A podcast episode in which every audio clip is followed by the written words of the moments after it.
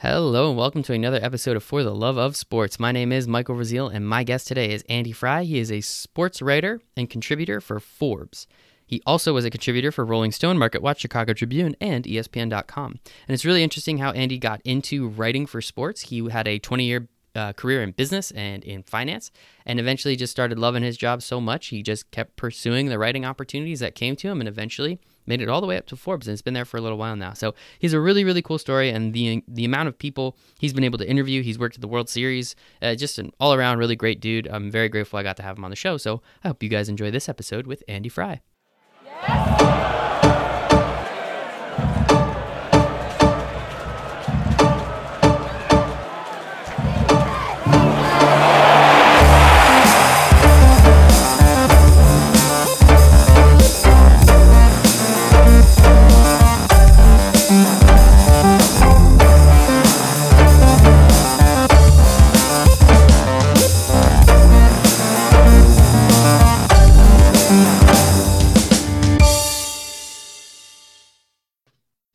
Right, today I have Andy Frye on For the Love of Sports. He is a writer and sports contributor for Forbes. Probably have heard of Forbes at some place or time in your life. He's also a contributor or former contributor for the Rolling Stone, Rolling Stone magazine, Market Watch, Chicago Tribune, and ESPN.com. Andy, thanks for hanging out with me today, man. Thanks for having me on. The pleasure is all mine. You've introduced, interview, my favorite thing I get to do is interview people, um, and you've done that to a lot of way cooler people. I've talked to some pretty cool people. And now you can add you to the list. Um, but yeah. definitely excited to talk a little bit about that. And so I know I definitely want to jump into your career and how you got in and everything. But the first question I have for everybody is why do you love sports so much?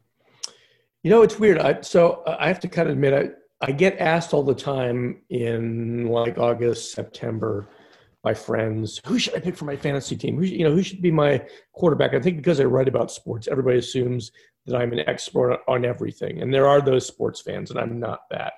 Um, I guess it kind of speaks to how I write and who I write for and, and, the style that I write. Is I always have this fetish of I love to read sports articles in non-sports publications. So stuff like the, the New York Times Saturday edition, um, where they're not really particular. This is going back in the in the late '80s, you know, when they weren't necessarily reporting on um, I wasn't necessarily reading the, the, the, the, recaps of last night's game.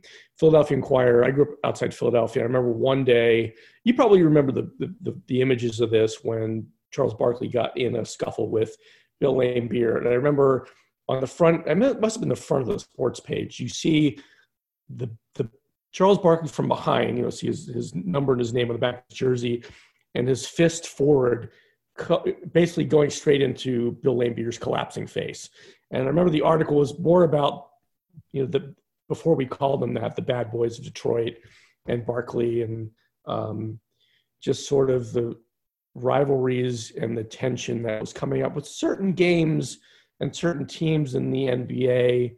Uh, and this is all in midst of Michael Jordan, you know, starting to get sized up for mm-hmm. his uh, his king's robes and his crowns and his you know multiple uh, championship rings, and you also have the Lakers who are impeccable and the and you know. So there's this alternate story going on. I was always sort of fascinated by those, those alternate currents within sports, uh, and I don't know I don't know why it is that non-sports uh, publications. You think about like Dave Zirin and uh, I guess what's he write for the the Nation. Um, there are people who just I think have an interesting perspective that don't write for Sports Illustrated and ESPN, and, and those are great publications. And I've sort of always latched onto that. Uh, and it really kind of speaks to my roundabout way of getting into sports writing and interviewing that I, I didn't go to journalism school, or at least I didn't finish college with a journalism degree.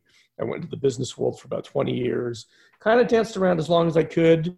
Um, and, you know, it always kind of poked at me of this hobby, this need to write, this need to sort of just kind of not necessarily go on rants and, and speak my point of view, but just I've always been fascinated with sports and the little things about sports. I could I could give you a list all day, but think about the fact that uh, if you were a Catholic school football player in America, historically, you want to go to Notre Dame, but you don't see people saying, I'm going to go to USC and play football because I'm a Methodist. Like mm-hmm. there's these strange currents and anecdotes and um, parochial natures in sports that pop up that I'm just sort of fascinated with. And I've always sort of had fetishes that, that have kind of piqued my interest in certain certain spaces, and and that's kind of, you know, it's kind of it's kind of a haphazard way to approach sports, mm-hmm. but that's I guess my life in sports has been haphazard. Yeah, I mean, there's nothing wrong. Or not, but I, I think it's your question, man. You can answer however you want. Um, I think you know it's it's important for people to. I mean, sports does so much in so many different ways. I mean, right now, obviously, with the pandemic, like, what's the thing that people are talking about the most, right outside of politics and the pandemic itself, is people are just constantly talking about sports. Now, maybe that's just the people I surround myself with and, and the, the people that I pay attention to most, but it's still one of the most talked about things on the internet and across the world right now is when's it coming back? How's it going to come back? What's it going to look like? Oh, the fantasy aspect. There's so much about that. And I think there's a lot of different avenues and a lot of different gateways, as you've you know kind of pointed out a a um, a unique one and kind of how you look at it and the things that you look about it, and that's fine with me, man. We're we're all on the same team here, right? Like we're all watching the same game. You're just watching it from a different perspective, which I actually think is pretty damn cool. And in the way you've been able to do that, and then with your with your career itself, as as you said, you know, you kind of danced around the business world for a little bit it sounds like and then you're able to finally dive deep um, i know you know reading you know the information that you sent over to me so i do appreciate that you just kind of started blogging for fun in 2009 you know yeah. here you are 11 years later interviewing people like you know venus and serena williams if i'm not mistaken greg norman i mean not messing around at this point. So how yeah. how did you you know first off why did you start blogging? And then how did you take it from blogging to getting a job at espn well it's um in about 2009 i think i was i was working for an insurance company. I was i was in sales in the financial world for a long time in different different spots. I sold uh, insurance sold currency sold mutual funds and retirement plans and all that fun hey, stuff me too and i think i just got to a point where i needed something to keep me sane and uh, i remember so one thing that about facebook is I have to remember Facebook when you would write notes, and a lot of the notes that people put like, "Here's 15 things about me," and mm-hmm. tag my friends, and somehow just me being me, it ended up being about sports, and uh, found myself getting into like not arguments, but kind of rants. And I remember one day um, I was going off on. Uh, you know, I'm a huge Premier League soccer fan, and and I'm one of those non-Man United fans that actually likes David Beckham, and I just watched his career, and I think this is probably the summer of 2009 that you know, he's playing. He was with the Galaxy, but during the summer he's maybe I, I might have it backwards. He's he's basically playing part of his year with AC Milan, and mm-hmm. they came to play at the Galaxy, and the Galaxy fans booed him. And I kind of wrote a little kind of speak my piece rant about how underappreciated he is, and, and not even getting to celebrity and you know all the reasons that a lot of diehard soccer fans hate him. They think he's too pretty. He's too, you know, he's just an okay, pretty good mm-hmm. midfielder. Mm-hmm. And uh, a friend of mine from back home, who is uh, my friend Deirdre, is a huge Flyers fan. She's a huge sports fan. But I, I texted her right now and said, you know, what jersey number? Because I forget. Let's say what number did David uh, did uh, Peter Zezel wear? I happen to know he wore number twenty five, but she'll come back to me in like two, like ten seconds and say twenty five. So uh, she said, you know, you should start a blog. You know, it's like, okay, I think I know what a blog is. You know, it's one of those things where you mm-hmm. go on the web and you just sort of, you know, type out your thoughts and try to make it presentable. And eventually I did that. And, uh, you know, I kind of first started my, my blog on blogger.com and I basically begged eight of my friends at home to read it and kind of give me their opinion. And uh, found it as kind of like, you know, some people do yoga, some people uh, do meditation. That was sort of my version of both to kind of keep mm-hmm. me sane while uh, I was working in the business world. And, you know, I, one thing that I will say, and I think this is underrated as far as it, maybe it only exists in the freelance uh, contributor realm of, of sports, is that uh, I took a lot of soft skills from my business career and my sales career into sports writing. So, um, you know, I kind of set my expectations low. I thought, well, if I, if I write something, get it published in the next five years, this is in 2009. I'll, I'll, be happy with that. But I think what what you get from being in the business world is you learn how to be diplomatic. You learn how to, you know, either not take no for an answer, not get bent out of shape the first time. Maybe you pitch an article idea and you get turned down.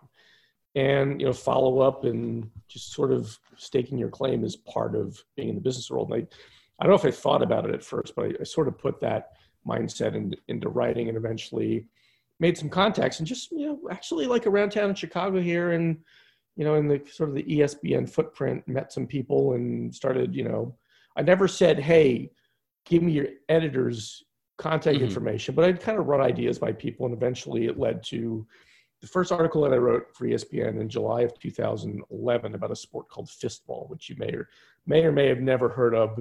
But picture a volleyball without a full net. Instead, it's just got a, a band, like an orange band, from one side to the next, six feet above the ground. And you, when you hit the ball, you have to hit it with an open hand. So, like, you can't close the fist. You got to have your hand open in some fashion. So apparently, this sport.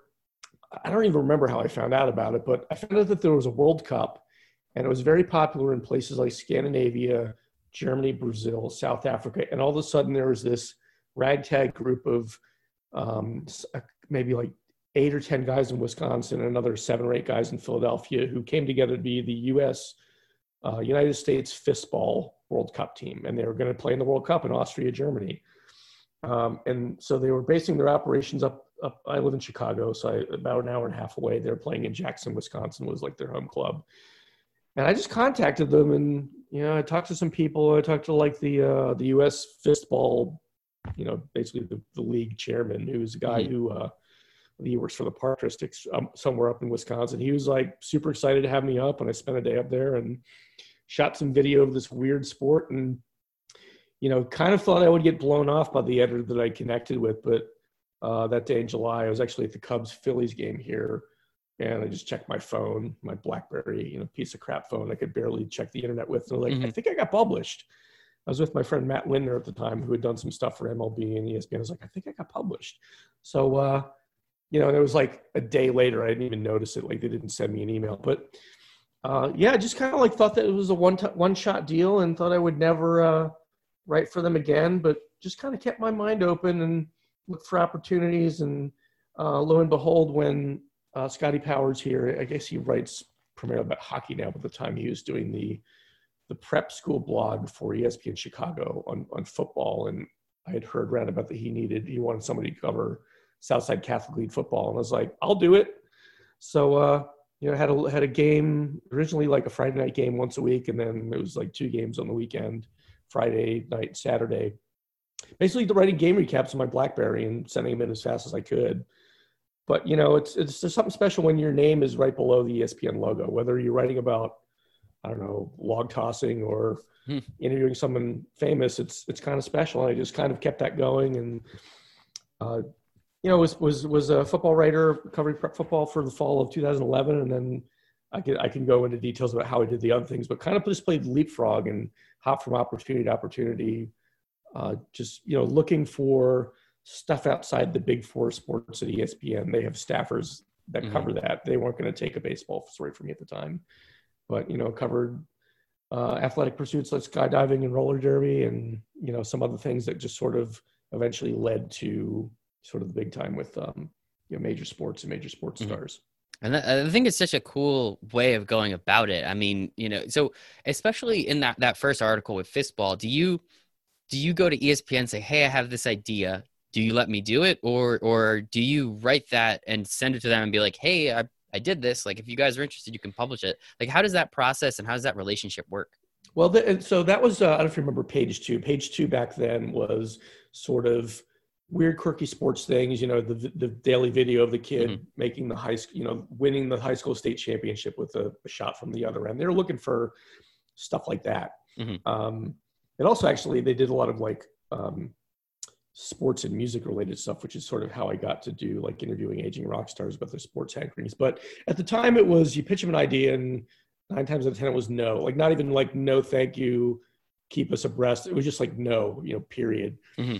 Um, and I think I just hit on something that was quirky but official enough because of the World Cup, yeah, somewhere. And you know, it's um, I think one thing I learned in the business world in sales was how to be succinct and get your point across uh, I call it the hundred word pitch. Like, if they're not going to be interested in a hundred words, I could write the whole article and no one's going to care. But you got to mm-hmm. kind of grab people uh, in an email, an editor as a freelancer in an email, just like you would a headline on a blog or a, a major website. So, yeah, I guess probably hit the right note after getting no a couple of times and uh, had some video go with it, which wasn't such a bad thing. And you know, again, I said I, I never thought that I would go much past that, but I just kind of kept at it and you know, kept my ears open and, and didn't get discouraged and just mm-hmm. uh, threw more ideas out there based on what I thought that they might be interested in. Yeah, and you also said yes to the next opportunity that came about. I always think that that's very important. A lot of people, like how many people that have a full time job in the finance space, I'm sure you weren't doing terrible. Um, granted, this is 2009. Well, 2011, mm-hmm. everything kind of yeah. started to be fine again. Um, you know, you have a full time job. You're probably making, you know, you're making a salary in some capacity. I'm assuming. You know, how many people would say yes? Let me sacrifice my Friday night and then part of my Saturday to cover college, you know, uh, you know, prep school, high school football, you know, here in Chicago. Not too many people are saying yes to that opportunity, and they would have probably kept doing what you were doing if they even decided to start. So I think that that is pretty important too. And I mean, how did you like? Was your family were they all about that? It's like yeah you know go for it you know co- go cover all that high school football. Like how did that work yeah. out? Well my wife is very supportive and and like me very entrepreneurial. My kid so my kid's 13 now so about that time he was 3 mm-hmm. and i think it's in the blood. He you know he didn't even grow up in philadelphia like i did and he hates the dallas cowboys and we'll, we'll tell you. So Good he hates him. the packers too because he was born in chicago. But um yeah just kind of like uh you know, at, at Friday night for me to go out and and you know, spend a couple hours out there was no big deal. You know, provided you, you're kind of doing your your share, mm-hmm. you know, on, on, on some other occasion. Uh, so it wasn't like I, I never thought oh, I don't really I really want to go out and drink with my buddies. Like if I could write about sports and get paid fifty bucks for it or whatever it was, seventy five bucks at the time. I mean, hell, yeah, I'm going to definitely do it. Uh, and the, I, I would guess that it's probably the same to some degree is what I do now. You know, I, I, at the end of the game, I'm searching out the tight end who wasn't supposed to catch the ball at all, much less the pass that won the game. Mm-hmm. And I'm talking to him and, you know, getting a quote. Um, some of these high school kids uh, in Illinois are, you know, they're some of them are don't know what to say, and others are kind of media ready, and you know, they say the same things that like LeBron's going to say mm-hmm. or Shaq. Like, I don't know, I didn't think about it. I just keep my head in the game. You know, they say the same things, but yeah. um, you know, you plug those into your your article. Just because you're writing about high school football doesn't mean that you don't do the same things.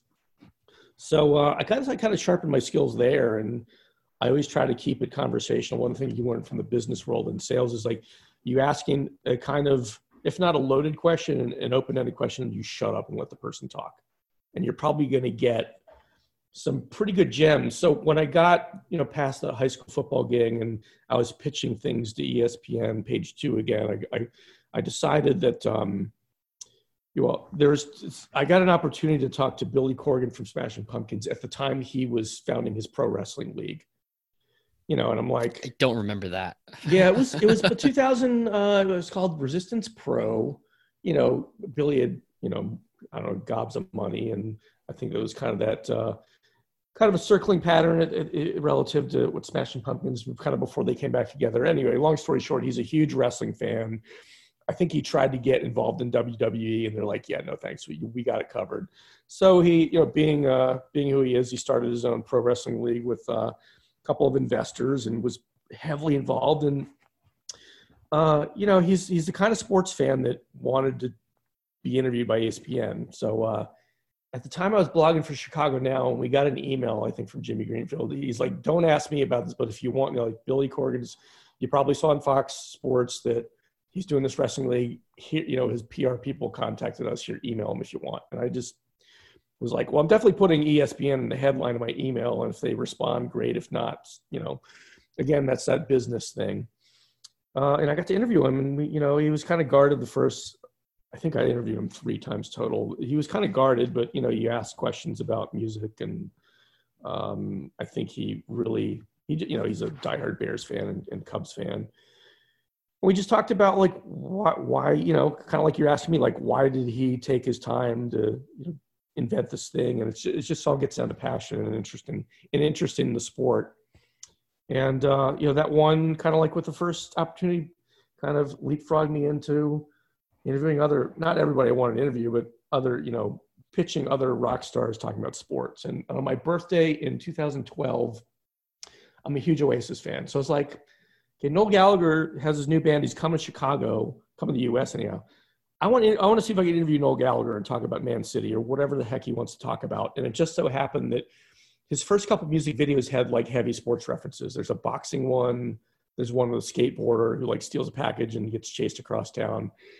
And um, you know, just kind of use my business prospecting skills from back when I was stalking people to you know buy investments from me spent about a day hunting, you know, hunting down who I needed to talk to, and you know, got the interview. And it's it's it all comes down to I think passion, just deciding what you want to do, and you know, it, it was uh, it's been a fun experience along the way. So yeah, I, I think it's so cool, man. And I think you know the the music aspect. If you're coming from you know, as you said, there's certain you know who doesn't love sports, right? And yeah. if you can then go to these musicians and not ask them for a music interview, but ask them like, "Hey, I'm, i work with ESPN and we're looking to interview rock stars and and you know musicians on their love of sports." That's probably so unique and different. They don't get that opportunity very often. Yeah, it's kind so, of a stroke to their ego. I mean, it was yeah. that was actually the year in 2012 when Man City won the, the league for the first time in 44 years. So, and you know, if you live in Britain in the UK, you're seeing you know, people like uh, you know, Noel Gallagher talking about uh, Man City apparently John Cena is a huge Premier League soccer fan too. I don't know what, what team he supports, but he was kind of bouncing around at that time. I never got to talk to him, but um, so I mean, you know, when you're talking to major rock stars, uh, even about sports, and you're you know you're doing your best to keep conversational and not piss them off and not have them hang up on you, you kind of get, uh, if nothing else, that when you get a chance to talk to a professional athlete, like they value people being real and direct and I was never an investigative journalist anyway, so I gotcha questions aren't my thing. Mm-hmm. But you know, you talk to a person like a normal person, and you kind of approach them with confidence, and you're direct, and you make eye contact. You know, they respect that, and you know they'll be frank with you and tell you what they think. Um, so then, you know, fast forward, um, I get an opportunity to, to interview a race car named Chase Elliott. I don't know Jack mm-hmm. about uh, NASCAR a couple of years ago. Um, you know, he's like a Chase Elliott's great. He's he's kind of a polite, nice Southern gentleman. Uh, you get to talk to Kyle Busch, and he might he might expand on who's who he doesn't like on the track and who's pissed him off the last race. And you know he's he's kind of laid back in a different way, but also intense. And you know he won he won the NASCAR Cup Series last year, so you know he's going to kind of tell you what he thinks about the sport and that doesn't make me Dale Earnhardt Jr. or anything, but it's at the same time, it's like, okay, I'm going to ask you a question, talk all you want. And mm-hmm. again, you get these gems. I, I reason, before I forget, the reason uh, I brought up Noel Gallagher is that I think, don't quote me on this, I think I'm the first person who's ever gotten him to talk about the NFL. We're talking about Man City. We're talking about how he stays up late at night. I kind of asked him if he likes American sports at all. And he's like, yeah, I don't get baseball, basketball. I don't understand that. Oh, but I effing love the NFL. And I, I got the sense that, you know, he stays up till like two, three, four in the morning when we're watching football here. And I think people in the UK like the NFL. They just like seeing people in these helmets crashing into each other and decking each other. And to them, that's unique. And, uh, you know, I was the first one, I think, who ever talked to uh, Noel Gallagher about the NFL. Now he gets asked about the NFL um, whenever he's being interviewed by Absolute Started Radio trend, BBC man. or whoever. So yeah, so that was kind of cool, you know? It is cool. And again, I just think your career is very, very interesting. I mean, to this point, you know, you're still at ESPN, you're talking to some really cool musicians, especially ones that you love, uh, you know, close to your heart, talking about something that you love as well as sports. Um, mm-hmm. And I can understand why they love football because I love it so much too. So I really can't blame anybody. Um, I know I, I have a, my cousin works for a company that's based out of the UK, and he he says nobody works the day after the Super Bowl there because they're all up until three four o'clock in the morning watching yeah. the game with us because they all love it so much. So no one really mm-hmm. does too much the next day, which always makes me laugh. Um, was so I. It, I can't tell. Was this something that not that you fell into, but the idea to kind of be super unique with ESPN again with these log rolling and fistball and and you know let's talk to musicians. Like was this on purpose or was this just kind of like hey this is cool. I'm just going to keep doing it a little of both. I mean when i was uh, in the in, in, the financial world uh, and this is kind of a, a boring analogy but um, you know i knew a lot of people. I was like 34 and i knew a lot of people starting businesses like chiropractors and dentists and you know like i kind of looked at the opportunity. Like they don't have $10 million portfolios they can roll over to me. And I don't, I didn't work for a company that was specialized in that, but I'm like, well, they need, you know, they need to set up stuff for their business. And I kind of specialize in that. So I guess I always had this kind of opportunistic mindset, for lack of a better term, to see if, you know, again, if I want to write about sports, you know, I'll write about, I don't know, rooster races or whatever the heck ESPN at the time wanted, you know, had an opening for. I just kind of pitched a couple things and, um, you know, kind of fell on my face a couple of times, but you know you kind of look for the market opportunity and uh, now that I write for Forbes, you know, I'm a contributor, and it, it, sort of runs like a blog in that I can do whatever I want. Uh, so it's not really the place to do game recaps, you know, whether it's the Super Bowl or just a game last night. So uh, I kind of just decided I wanted to you know, interview different athletes, and you know, it's it's I've had some great opportunities to meet and interview people like Greg Norman and Annika Sorenstam and Johnny Bench.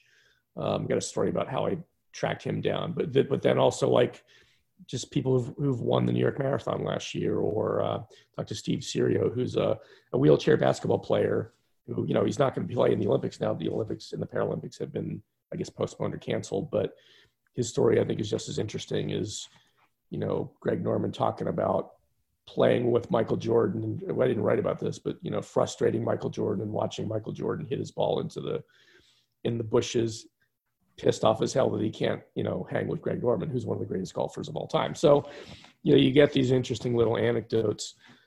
But uh, I don't know. It's it's all interesting to me. It's I'll talk to anybody about almost any sport, provided it's you know you know legitimate and serious. You and me both, man. I'll talk to anybody in sports about anything in sports. I'm totally cool with that. That's why I love doing this. Um, just getting to talk to people like you right now, right? Uh, so I think it is it is a lot of fun. And so I mean, you were at ESPN contributing for about six years, if I'm not mistaken. Yeah. Um, you know, as you said, it's really cool to see the ESPN logo and then your name right underneath it. What um what was the at, at, what point so during this entire time you still had your full-time job as well or at what yeah. point did you so you did so how difficult did it become you know doing essentially two jobs at once well it's it was so intermittent i mean when i was writing for espn for the six years it was usually like two pieces a quarter maybe three if i was lucky okay. um, so if you're talking to rock stars about the sports anchorings you're talking to them at sound check at seven at night before they're you know mm-hmm. they jump on stage at 9 p.m in detroit uh, um, I think of the whole time I one time stayed at, at work when I was working for a currency broker downtown. Uh, it was actually I think the night of our like we were going to go to a a restaurant for a little holiday party. I was like, look, I got to make a call. I'll meet you guys out there later. And I, I talked to uh, Britt Daniel, who is the lead singer of Spoon. He had a side project at the time called The Divine Fits. And uh, his story was like he was a, a, a, Dallas Mavericks fan, like when they were terrible, like way long. And so we kind of joked like he's the ultimate Dallas Mavericks hipster. Mm-hmm. Like he liked him before it was cool, um, you know, before they they upset uh, LeBron and, and Miami to win the championship. Uh, but most of the time, it was you know it's. I think I talked to Noel Gallagher on the weekend. The, the, the, the time kept getting moved, and I was at I was actually at UIC Pavilions outside I was there to cover a roller derby match. I had to step outside, and the wind was horrible. It was really loud outside, and I, you know, recorded. If you listen to the quality of my recording with him, it wasn't great, but I mean, I could I could hear it. It was just the, it's what it is. You know, if you gotta, you know, step into a phone booth and do an interview because you're out, um, that's the way it is. Uh, to give you another example, uh, back around Thanksgiving, I interview I got to interview uh, Tony Hawk, who's doing. Awesome. You know, he's a huge entrepreneur. He owns some businesses. Yeah of course, when you get in, offered an opportunity to interview someone like Tony Hawk, the answer is obviously yes. And um, I just got a dog in August, and the dog sometimes will just decide when he wants to be walked. So literally, it'll like 11:45. I have my scheduled interview with Tony Hawk, and it's 11:34, and the dog wants to be walked. I'm like, oh crap. Okay, what am I going to do? So you know, took Rhodey out, walked due west away from the, the train tracks as far as I could get, as soon as I could get out there and you know like walking my dog interviewed tony hawk with my uh, little recorder between my mm-hmm. ear and the headphones i'm wearing right now and just did you know conversational interview with him and you know broke down the interview later so uh yeah i mean it's just with espn it was kind of like um, a lot of extreme sports stuff it was you know not in terms of like deadlines and the workload it wasn't a lot. It was kind of like whenever i had a good idea and they were interested i would punch it up and then schedule the interview and uh, get it out there. And a lot of times it was you know just kind of at, at my own pace. You know i'm working a job that's you know eight eight to five or whatever in the office so i'm not doing it then.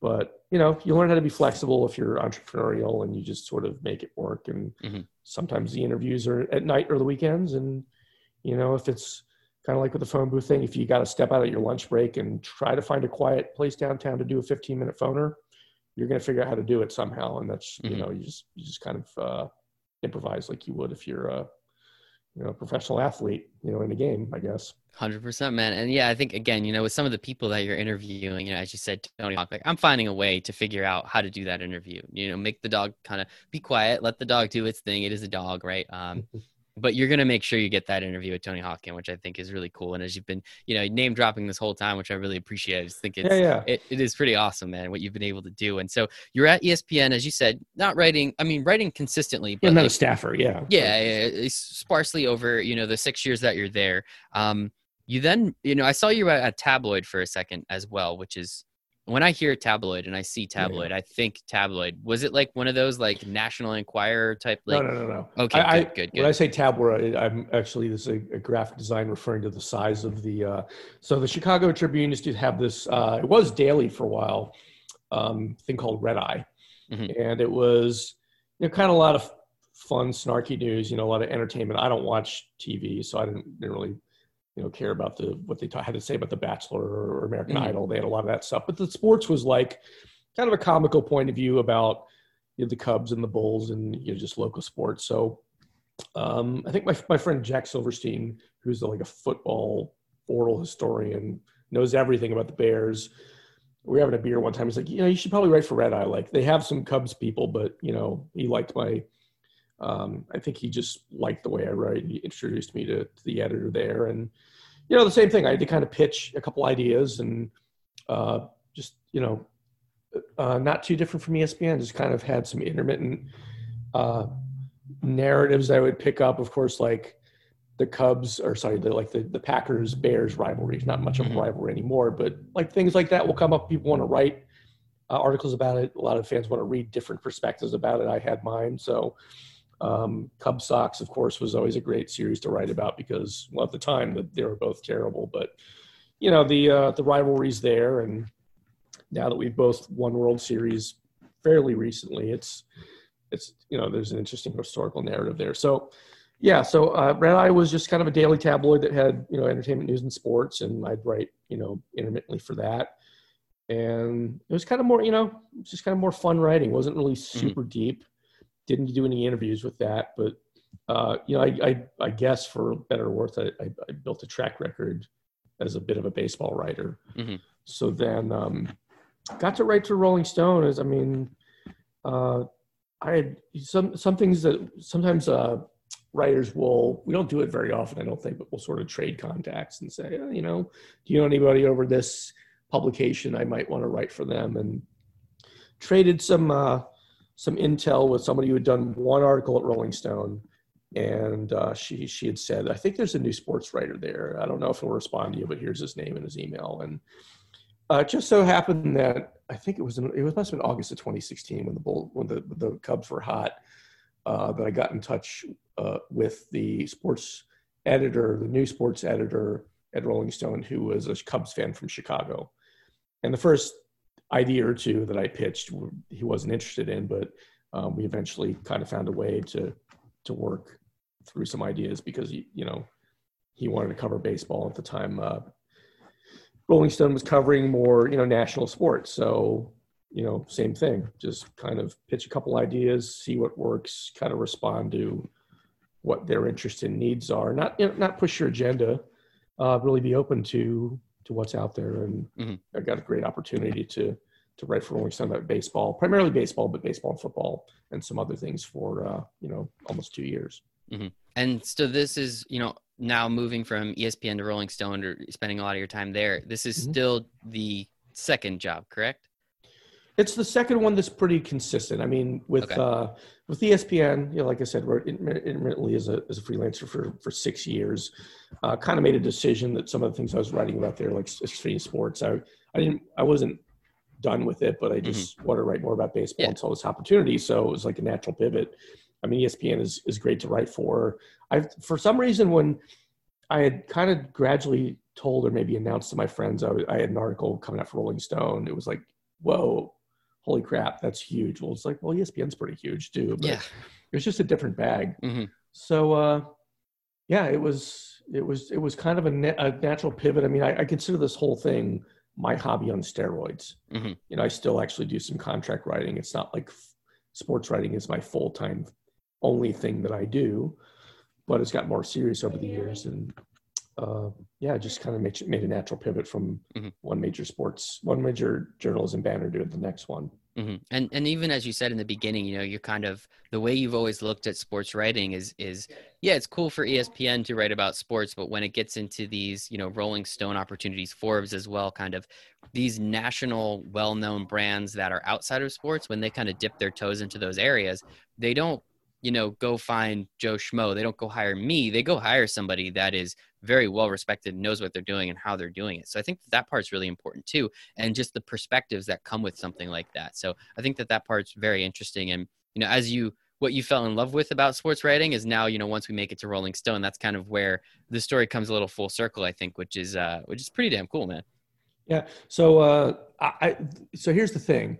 I think people assume that I get these, you know, jet set trips to do sports things all over. What happened with the 2017 World Series was I actually had booked a, a conference. Um, I was going to one day digital media conference out in LA. I actually one of those people who likes LA a lot, and I had some friends I was going to drop in and visit. You know, and it's always sunny there. Yeah. So I think literally the the Thursday of the first leg of the World Series, I was going to LA already. Um, by about August of 2017, you know, the Dodgers are 55 games above 500, and mm-hmm. they're probably going to go to the World Series if if they don't screw it up majorly. Um, I had, I had made a friend at Major League Baseball who, uh, yeah, he's just a good guy. We just kind of hit it off. He's a, I think he's a Knicks fan, so I think poor guy. When I make when I make fun of the Knicks, he you know he rolls with it.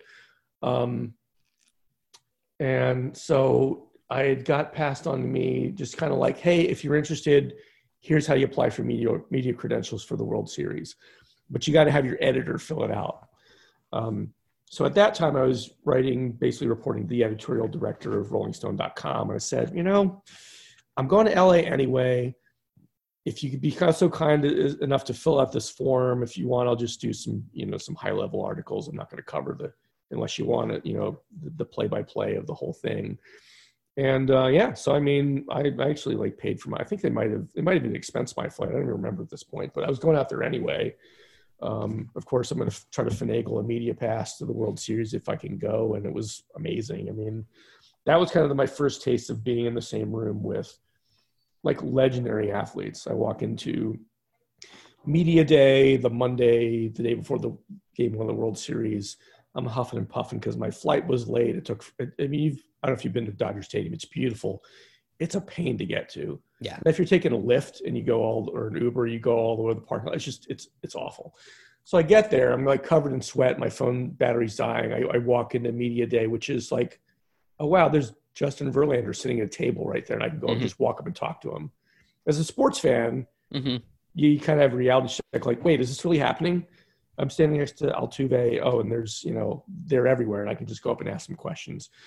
Uh, I went up. I think I I have a kind of a fetish for middle relievers. I don't know why I'm so fascinated with like relief pitchers and closers. Mm-hmm. It's because I never pitched in my life. Yeah. Um, but I talked to like Chris Devenski and and uh, Ken Giles, who was the closer at the time, and then waited my turn to talk to uh, kind of for the the crowd to die down. And I'm standing next to Bob Nightingale, who's the national baseball reporter for USA Today, waiting my turn to talk to Justin Verlander. So I'm like, no, you go ahead first. And he, Bob was really nice. He's like, no, you can go. Like, you know, I have questions to ask him, mm-hmm. so I'm going to be a while talk to him. And uh, I talked to mostly, I uh, talked to Verlander mostly about, you know, he had just been acquired after the All Star game. Um, I don't remember if he was on waivers or what it was, but they picked yeah, him up late. He was he was waivers like August 31st, if I'm not yeah, mistaken. Like, some crazy like surprise. Yeah. Uh, so we joked about. I asked him if he got hazed, you know, because he's the new kid on the block at the Astros, who had already, you know, basically booked their ticket to the World Series pretty mm-hmm. much before he got there. He was just the icing on the cake. He's the cherry on top, really. And uh, you know, kept a conversational, joked around with him, but he gave me a couple good quotes about sort of their outlook and what it's like to jump into this. You know, well, the story at the time was this great team that mm-hmm. you know had everything going for them, and he they was figured something out, man. I don't know how yeah, they did it, but they yeah, just figured something out. I never thought to ask about that, uh, the sign stealing, but but, but it, you know, it wasn't the narrative was maybe the Astros are going to win a World Series this time, and oh, they've got a really great team. So, uh, yeah, it was you know, being there, uh, you know, and watching batting practice, and I'm you know 30 feet, away, I'm 30, I'm 50 feet away from Corey Seager. The only people we can get like within 10 feet of him are Ken mm-hmm. Rosenthal and like the national reporters. And I'm looking at you know Corey Seager, who's six three, and he probably weighs what I weigh. You know, I'm at five foot seven, and he's all muscle. And every time he swings the bat, you feel like he just ripped half of the ball into your face with the way he hits, like how hard he hits the ball. Mm-hmm. And you get you know a front row to, yeah, this was I, I'd seen sports. So I've sat in front rows of baseball games. It's not the same thing when you're on the field before, you know, the game or at batting practice, and you're you're seeing you know Curtis Granderson, who's 38 years old at the time, who's got you know muscles that I would die for. You know, if I worked out every day of my life, you know, right there, you just really feel the power and you know the intensity of of, of the sport. It, it, was really a great thing to see, and I, I since then I've I've gotten to experience it in other sports. I've gone to NASCAR races and you know been in in uh, right at pit row, and I've you know, I got, I was lucky enough to take a, a, a short putting lesson from Annika Sorenstam, uh, you know, about, yeah, like the first week of uh, March before this coronavirus thing changed the world. And she was super cool and really polite. And, you know, she told me I was good at putting, which I'm not sure is true, but, you know, it's, it's, it's been a really great ride. I've been able to do some things that, uh, you know, riding the pace car at Daytona, like just things that you are on your bucket list, and I've, I've gotten to do them, which is pretty cool. So that is awesome, man. And I mean, clearly, you you you know, you just haven't gotten to do them. Um, you've earned the right to do that. You know, like these people respect who you are and what you've been able to do and accomplish. You know, since 2009 when you kind of wrote that uh, those first blogs and your friend. You know, you you said her name before, but shout out to her again for just kind of saying like, hey man, you should do this. This is kind of cool and you know, looks where it, look where it's taken you. I, I, think it's incredible. I mean, the World Series. You even saying being a very big baseball fan, wanting to write about baseball baseball yeah. is my favorite thing on planet Earth. So that opportunity just sounds absolutely incredible. I mean, I was at the Mets, the 2015 World Series. Um, I was actually at the one game they won, which was kind of nice. So just that feeling and that energy, I've never, I don't know what that feeling was. I've never had it before, and I, you mm-hmm. know, I probably won't have it again for another 15 years until they get to go to the World Series again. But um, yeah. you know, it's just one of those things where it's there's something about sports, man, and uh, brings people together. It does things, and as you said, you kind of it's it's your hobby on steroids and you've been lucky enough and well, I don't believe in luck. You've you've earned the opportunities to be able to do all of these incredible things. So you know kudos to you for that one man. That's incredible. Thanks. yeah you uh, whatever business you're in you're in I think if you become a local um, that's that's kind of a I used to deal with traders. A, a local is the name of a term as a term for someone who's actually like in the pit. Mm-hmm. you know guys who wave their hands around and you know buy and sell pork bellies or whatever. That's a I think a Chicago Board of Trade term. Someone had talked about back when I was doing that what a local is, and literally you get to you participate in everything that's going on every day. You you get maybe some trade secrets or just sort of, you know, you hear the stories and you know your way around. And I don't you know know my way around the way that uh, you know some of the national baseball reporters and uh, the, you know the biggest the biggest names do. But you you kind of learn the ropes a little bit, and you learn you know what questions to ask and what not to and sort of what, how to be at the right place in the right time and, mm-hmm.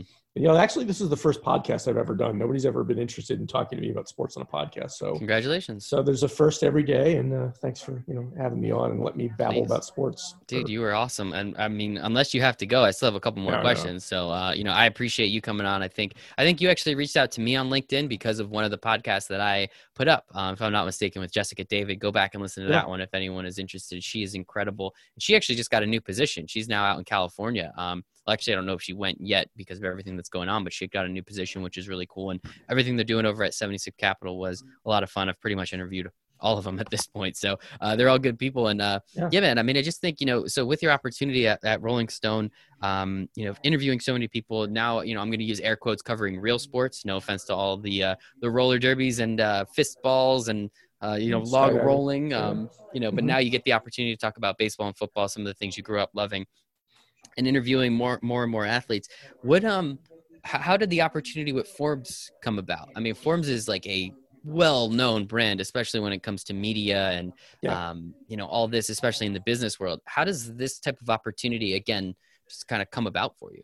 Well believe it or not it's again being a local and talking to people. So um, i kind of knew that when rolling stone got bought um, I don't remember his name, but Roger Penske's son is like a legit big time investor. And, um, you know, Jan Wenner wanted to kind of retire and sell Rolling Stone. So uh, this young buck and his group came in legitimately and decided to kind of reorganize, rebrand Rolling Stone and really, you know, go straight into hardcore music. So, you know, unless I kind of knew that unless LeBron dropped a single with Drake and I could get an, an interview with either Drake or LeBron or both of them, they probably weren't going to be interested in my sports story. It's just the way it was. So rather than getting, get, getting ticked off about it, I just kind of like thought, well, I got to look for the next thing. And um, so there's a there's a uh, a Dodgers writer and blogger named Howard Cole. Um, I think we probably wrangled about like you know the Cubs versus the Dodgers, and of course, uh, you know he, he, he uh, the Dodgers have had the better hand in the last two years. And, and I noticed he was writing for Forbes. And I just, it kind of scratched my head about it. Cause like, how does someone write about, you know, maybe not the Dodgers and Dodgers sponsorships, but about, you know, who's playing first base and who's going to be, you know, the platoon players, like write about that for Forbes. So I just messaged him one time. I'm like, Hey, you know, hope you don't mind. Let me ask you about your writing gig. And he's, he's like, actually, I can introduce you to uh, the editor and he can tell you whether or not they're looking for what kind of things you write about. So, um, yeah, I got connected and just, you know, I think probably writing for ESPN and Rolling Stone and some of the, inter- excuse me, interviews I had at the time helped. And they said, yeah, you know, this is how we work it. Um, we have a stay in your lane policy. You know, you can write about whatever you want with sports. Um, you know, be professional, respectful. Don't, you know, rant about politics if you're not a politics writer. Uh, you know, kind of just do what you do best. So, uh, yeah, I think it was May of two years ago. I, I signed on with them, and um, the thing that was kind of uh, had my pants in the bunch at the time was LeVar Ball. So I think my first article was about that sports would be better in 2018 without LeVar Ball. Mm-hmm. Which you know, people are definitely uh, they're open to you know. I don't write a lot of rants. There are people who do kind of like the Stephen A. Smith thing, probably with less yelling. Uh, occasionally I'll do it, but the I don't only have way enough, is with less yelling, right? yeah, I don't have enough energy in my tank, you know, enough gas in my tank to do that, you know, five to seven times a month. So, uh, what was cool was, you know, I think LinkedIn is actually really underrated, and I had connected with a lot of people who would find me and pitch me ideas for Rolling Stone, like, "Hey, we got this idea about this event that would be really great for Rolling Stone." And I would say, "Yeah, thanks for contacting me, but yeah, they're not going to be interested in an article." I was able to go back to all those PR people, those publicists, to say, hey, I can kind of do for the most part whatever I want now. What are you working on?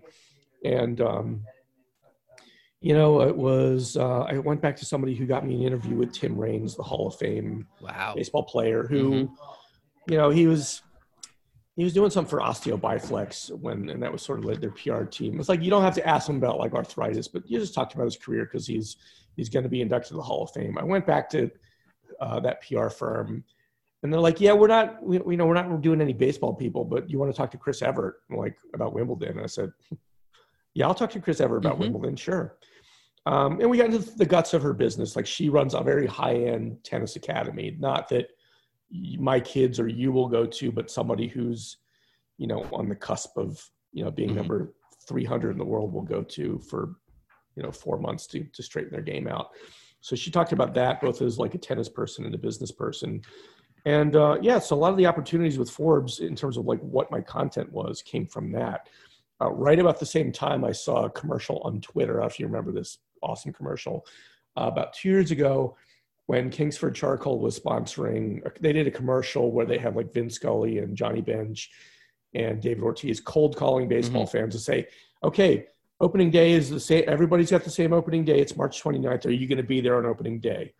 So there's a, you know, Johnny Bench is at a desk with a phone cold calling fans. And I, I thought to myself, I bet if I find out who the, who the PR person is for this, if I can find a press release, if I stalk whoever it is, they might give me a 10 minute interview with Johnny Bench. And lo and behold, you know, I emailed them on a Friday and Monday they said yes. And, you know, on a Wednesday in late April, I'm talking to Johnny Bench about, you know, again, not the product, not about the campaign, about the funny commercial he did. And we talked a lot about grilling out I guess he's really big into grilling steaks, and he has his own spice rub, of course. Ooh. Wouldn't give me a recipe. Mm. Uh, and then we talked a lot about you know why catchers are so much better than shortstops and second basemen. And, you know uh, how he hit the ball and just his career. It was because I've kind of modeled it off of that. Like I'm open to again someone who who ran the Boston Marathon and won.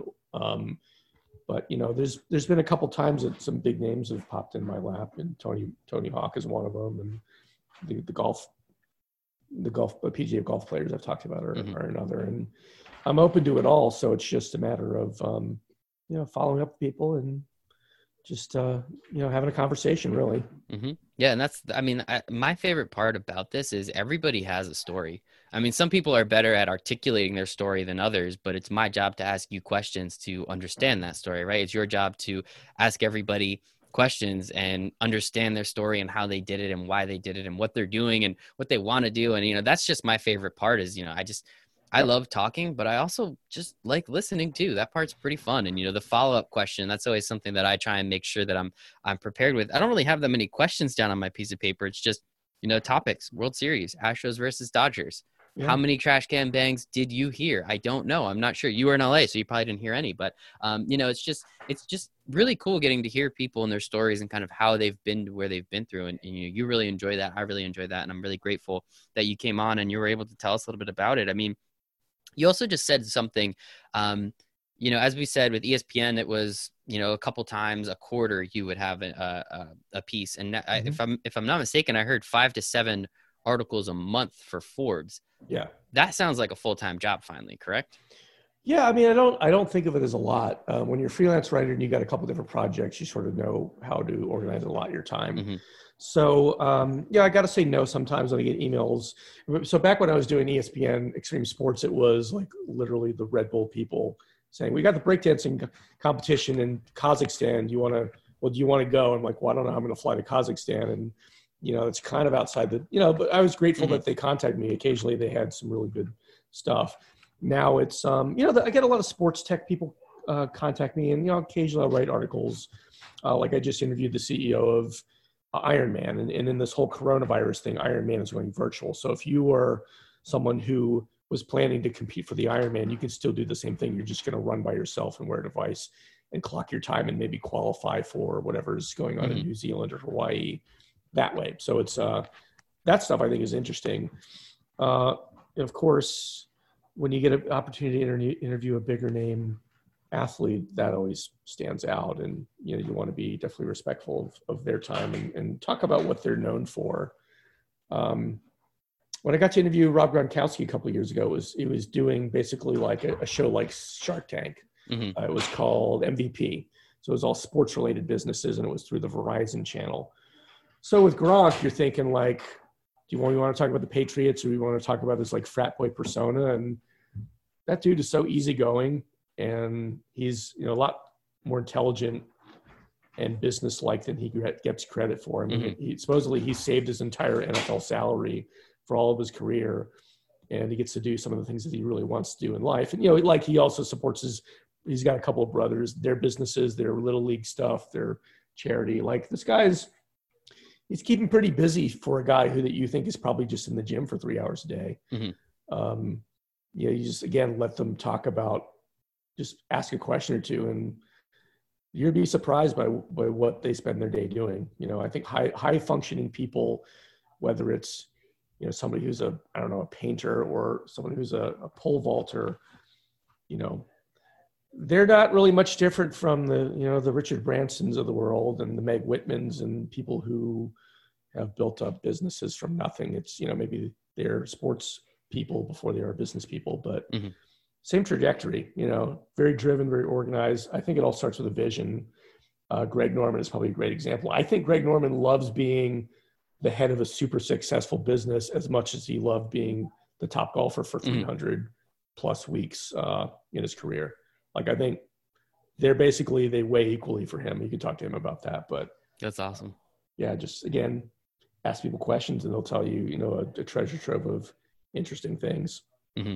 And I think again, you know what what you've been able to accomplish, and I, again, I think the coolest part is kind of where you came from, lack of a better term, you know, from the from the business world from the and streets. Yeah, yeah, exactly. like you know, you didn't go to journal. You know, you, I don't, I didn't see Syracuse or Northwestern anywhere on your uh, on your LinkedIn nope. page, which means you didn't come from a you know one of those two journalism schools. You feel like everybody pretty much comes from. So you know, kudos to you there, man. And I just think it's such a you got such a cool story. I mean, you're covering sports and sports business for Forbes. Again, you know, if this was something someone told you 11 years ago when you started that blog, you'd probably say that I don't even understand what that means. But you know, here we are now, man. It's pretty cool.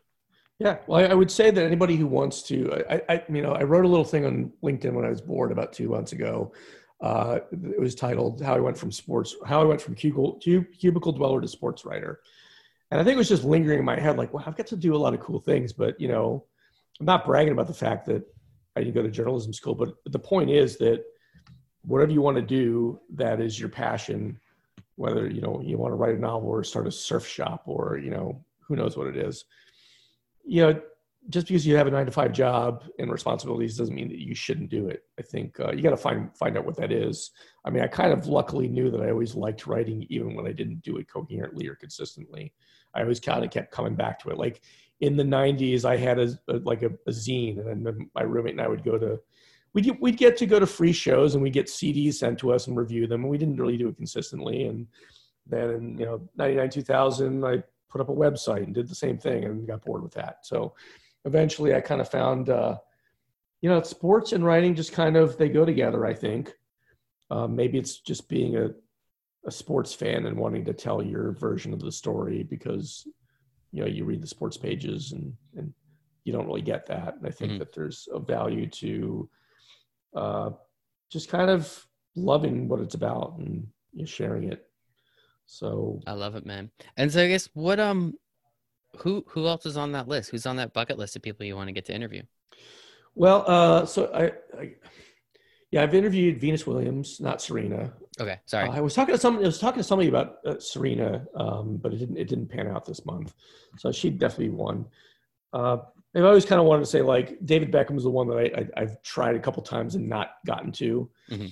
but uh, yeah, I don't. There's, there's. I've been kind of lucky. I mean, there's. I'm definitely open to anybody. I mean, there's legends like Michael Jordan and Larry Bird that I would love to interview. But I've gotten to interview. I mean, I grew up in Philly. I got to interview Dr. J two years ago, mm-hmm.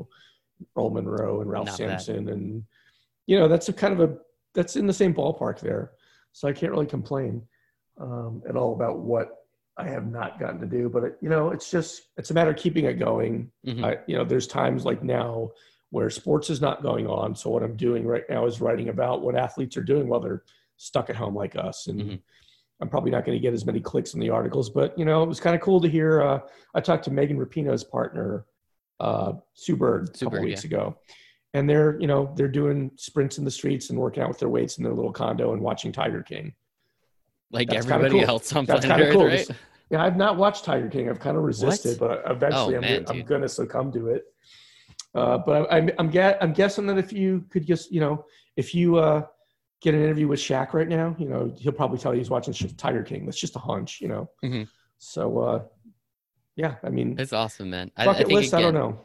I think it's awesome. Um, I think we all have our lists, and maybe you're just being a little secretive with yours, and I respect that. I, am sure there's a couple people that you have written down somewhere that kind of your white whales, and I'm sure you'll get there eventually. Again, shouting out ESPN, Rolling Stone, and Forbes never hurt like, hey, I work for Forbes, looking to interview some athletes. I, I think that that part doesn't hurt. But man, this was absolutely fantastic. Uh, any any words of wisdom, any nuggets you want to leave us with before we get going? Yeah, if you want to write about sports, you know, blog or do you, I, you know, I don't, I don't know how to hook up a, a microphone, much less do a podcast like you're doing. So I think whatever you can do that you're passionate, that that comes easy to you to do, and then just put it out there and you know you'll get uh, you'll get great opportunities, and that's really what it's about. So it's kind of like fishing; like you never know what's going to pop up. And so keep what, at it. Keep that's your what I'm hoping line in the water.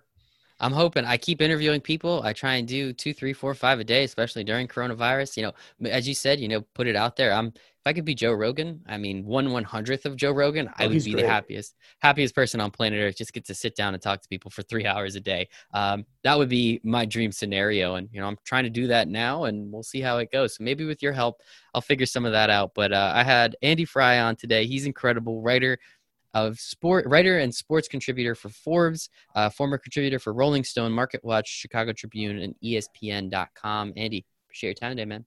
Thanks, Michael.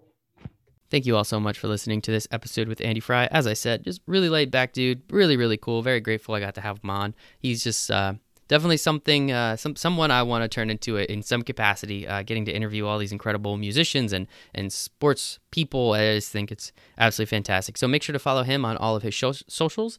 Everything will be in the show notes. Please also make sure to give us a five star review wherever you're listening. We would be very very grateful for that. So. Thank you so much for your time. It's the only thing we don't get more of, and I appreciate that. And I hope you make it a wonderful day.